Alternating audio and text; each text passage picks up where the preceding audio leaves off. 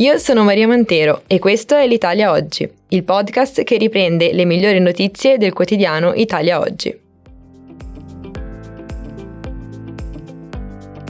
Ciao a tutti, ecco alcune delle notizie più interessanti di oggi 24 novembre. Partiamo con il provvedimento speciale lungo. Dal momento che si riaprono i termini del ravvedimento speciale, si può regolarizzare la propria posizione con il versamento del dovuto entro il 20 dicembre 2023 in un'unica soluzione, oppure c'è anche la possibilità di procedere alla rimozione di eventuali irregolarità e omissioni sempre entro la stessa data. È infatti stato approvato in via definitiva il cosiddetto decreto proroghe, il numero 132 è prevista ad esempio una proroga al 30 novembre dei termini relativi ad alcune condizioni necessarie per avvalersi delle agevolazioni fiscali previste per le cessioni o assegnazioni da parte delle società di beni immobili e di beni immobili registrate ai soci, mentre sono anticipati dal 31 dicembre al 16 novembre 2023 i termini per utilizzare i crediti d'imposta per le imprese energivore, volte a contrastare l'aumento dei costi dell'energia elettrica e del gas in capo alle imprese. In pagina potete comunque trovare la tabella con tutti i principali provvedimenti. Per quanto riguarda i forfettari, avranno più tempo per adempiere ai propri obblighi informativi. Slitta infatti al 30 novembre 2024 la comunicazione relativa al periodo d'imposta 2021. Fissando questa deadline tra circa un anno, la disposizione cerca di coordinare le esigenze informative con i principi dettati dalla legge di delega fiscale in materia di concordato preventivo biennale. Si tratta in particolare delle informazioni da riportare nel quadro RS del modello redditi persone fisiche del 2022. Proseguiamo con la notizia sulle dogane. Alle dogane bastone e carota. Infatti la Corte di giustizia europea ha deciso che le sanzioni doganali devono essere misurate sull'importo dei dazi non versati e sulla condotta dell'operatore, così da punire meno severamente le imprese che hanno agito in buona fede. Nel caso specifico riguarda un'errata dichiarazione dell'origine doganale di biciclette, presentata come originaria del Taiwan, che invece erano di origine cinese. Nel giudizio davanti alla Corte, l'operatore ha cercato di far valere la propria assenza di responsabilità, rilevando che l'origine doganale è il risultato di una serie di fattori, difficilmente verificabili da parte di un'impresa europea estranea al processo produttivo.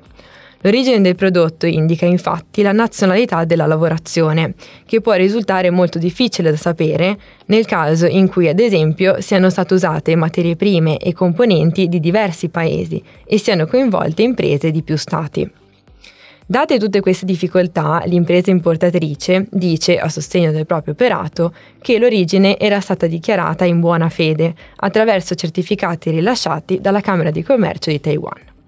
La Corte di Giustizia ha affermato infine che gli operatori economici dell'Unione devono adottare tutte le misure necessarie per garantire la correttezza dell'informazione e assicurare l'effettività delle misure tariffarie. E, detto ciò, i giudici ritengono la sanzione del 50% sui dazi proporzionata. Invece, tornando in Italia, arriva l'anagrafe aperta agli avvocati. I legali, infatti, potranno scaricare da una sezione ad hoc del portale 13 diversi documenti che servono al loro lavoro. Potranno quindi ottenere gli atti necessari per le notifiche e le attività giudiziali, comprese le indagini difensive. Per ottenere uno dei 13 certificati, l'avvocato deve fare l'identificazione informatica, che permette di verificare la sua qualifica e l'iscrizione all'ordine. Per cercare i documenti invece dovrà inserire tutti i dati del soggetto per cui li richiede e dichiarare sotto la sua responsabilità che il documento è richiesto sulla base di un mandato. Infine l'avvocato dovrà scegliere il tipo di atto da scaricare in PDF con il sigillo elettronico con il limite massimo di 30 certificati al giorno. La Cassazione dice sì al doppio cognome per il bambino con due mamme è stato riconosciuto in Italia il doppio cognome al bambino di una coppia di donne italiane, sposate in Spagna, che lì hanno scelto la procreazione assistita per dare alla luce un bambino, nato poi però nel nostro paese. La sentenza di un tribunale iberico riconosce la piena adozione al genitore intenzionale, che va riconosciuta anche da noi perché non contraria all'ordine pubblico. Diventa così definitiva la decisione della Corte d'Appello, che ordina di trascrivere nel registro degli atti di nascita la sentenza di adozione piena pronunciata dal Tribunale di Barcellona. Non c'è nessun dubbio che l'adozione dell'altra mamma sia nell'interesse dei minori. Fin dalla nascita i due bambini sono stati cresciuti dalla coppia e le capacità genitoriali non sono assolutamente in discussione. Rimaniamo nella sfera giuridica e terminiamo con gli accertamenti incompleti annullati sono appunto annullati gli avvisi di accertamento se il processo verbale di constatazione della Guardia di Finanza richiama altri documenti che non sono allegati e comunque che non sono noti al contribuente. Lo ha deciso la sentenza della Corte di Giustizia Tributaria di primo grado di Reggio Emilia.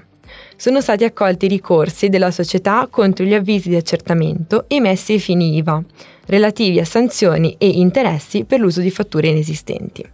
Nel caso concreto, nel processo di constatazione della GDF, per le entrate erano emersi concreti elementi di prova che dimostrano come la società nel corso degli anni era stata interposta con il ruolo di filtro nella filiera commerciale della frode fiscale indagata. Ma si riportavano solo i documenti a supporto dell'indagine, senza alcun allegato degli altri. L'obbligo di motivazione degli atti tributari può essere adempiuto anche con il riferimento ad elementi di fatto risultanti ad altri atti o documenti, a condizione che questi siano però allegati nell'atto notificato, così che il soggetto passivo possa conoscere gli elementi di prova.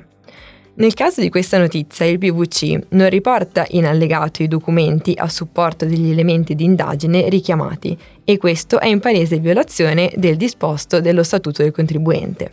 Quindi si conclude che gli atti impositivi impugnati vanno ritenuti illegittimi e quindi annullati. Per oggi è tutto, alla prossima occasione.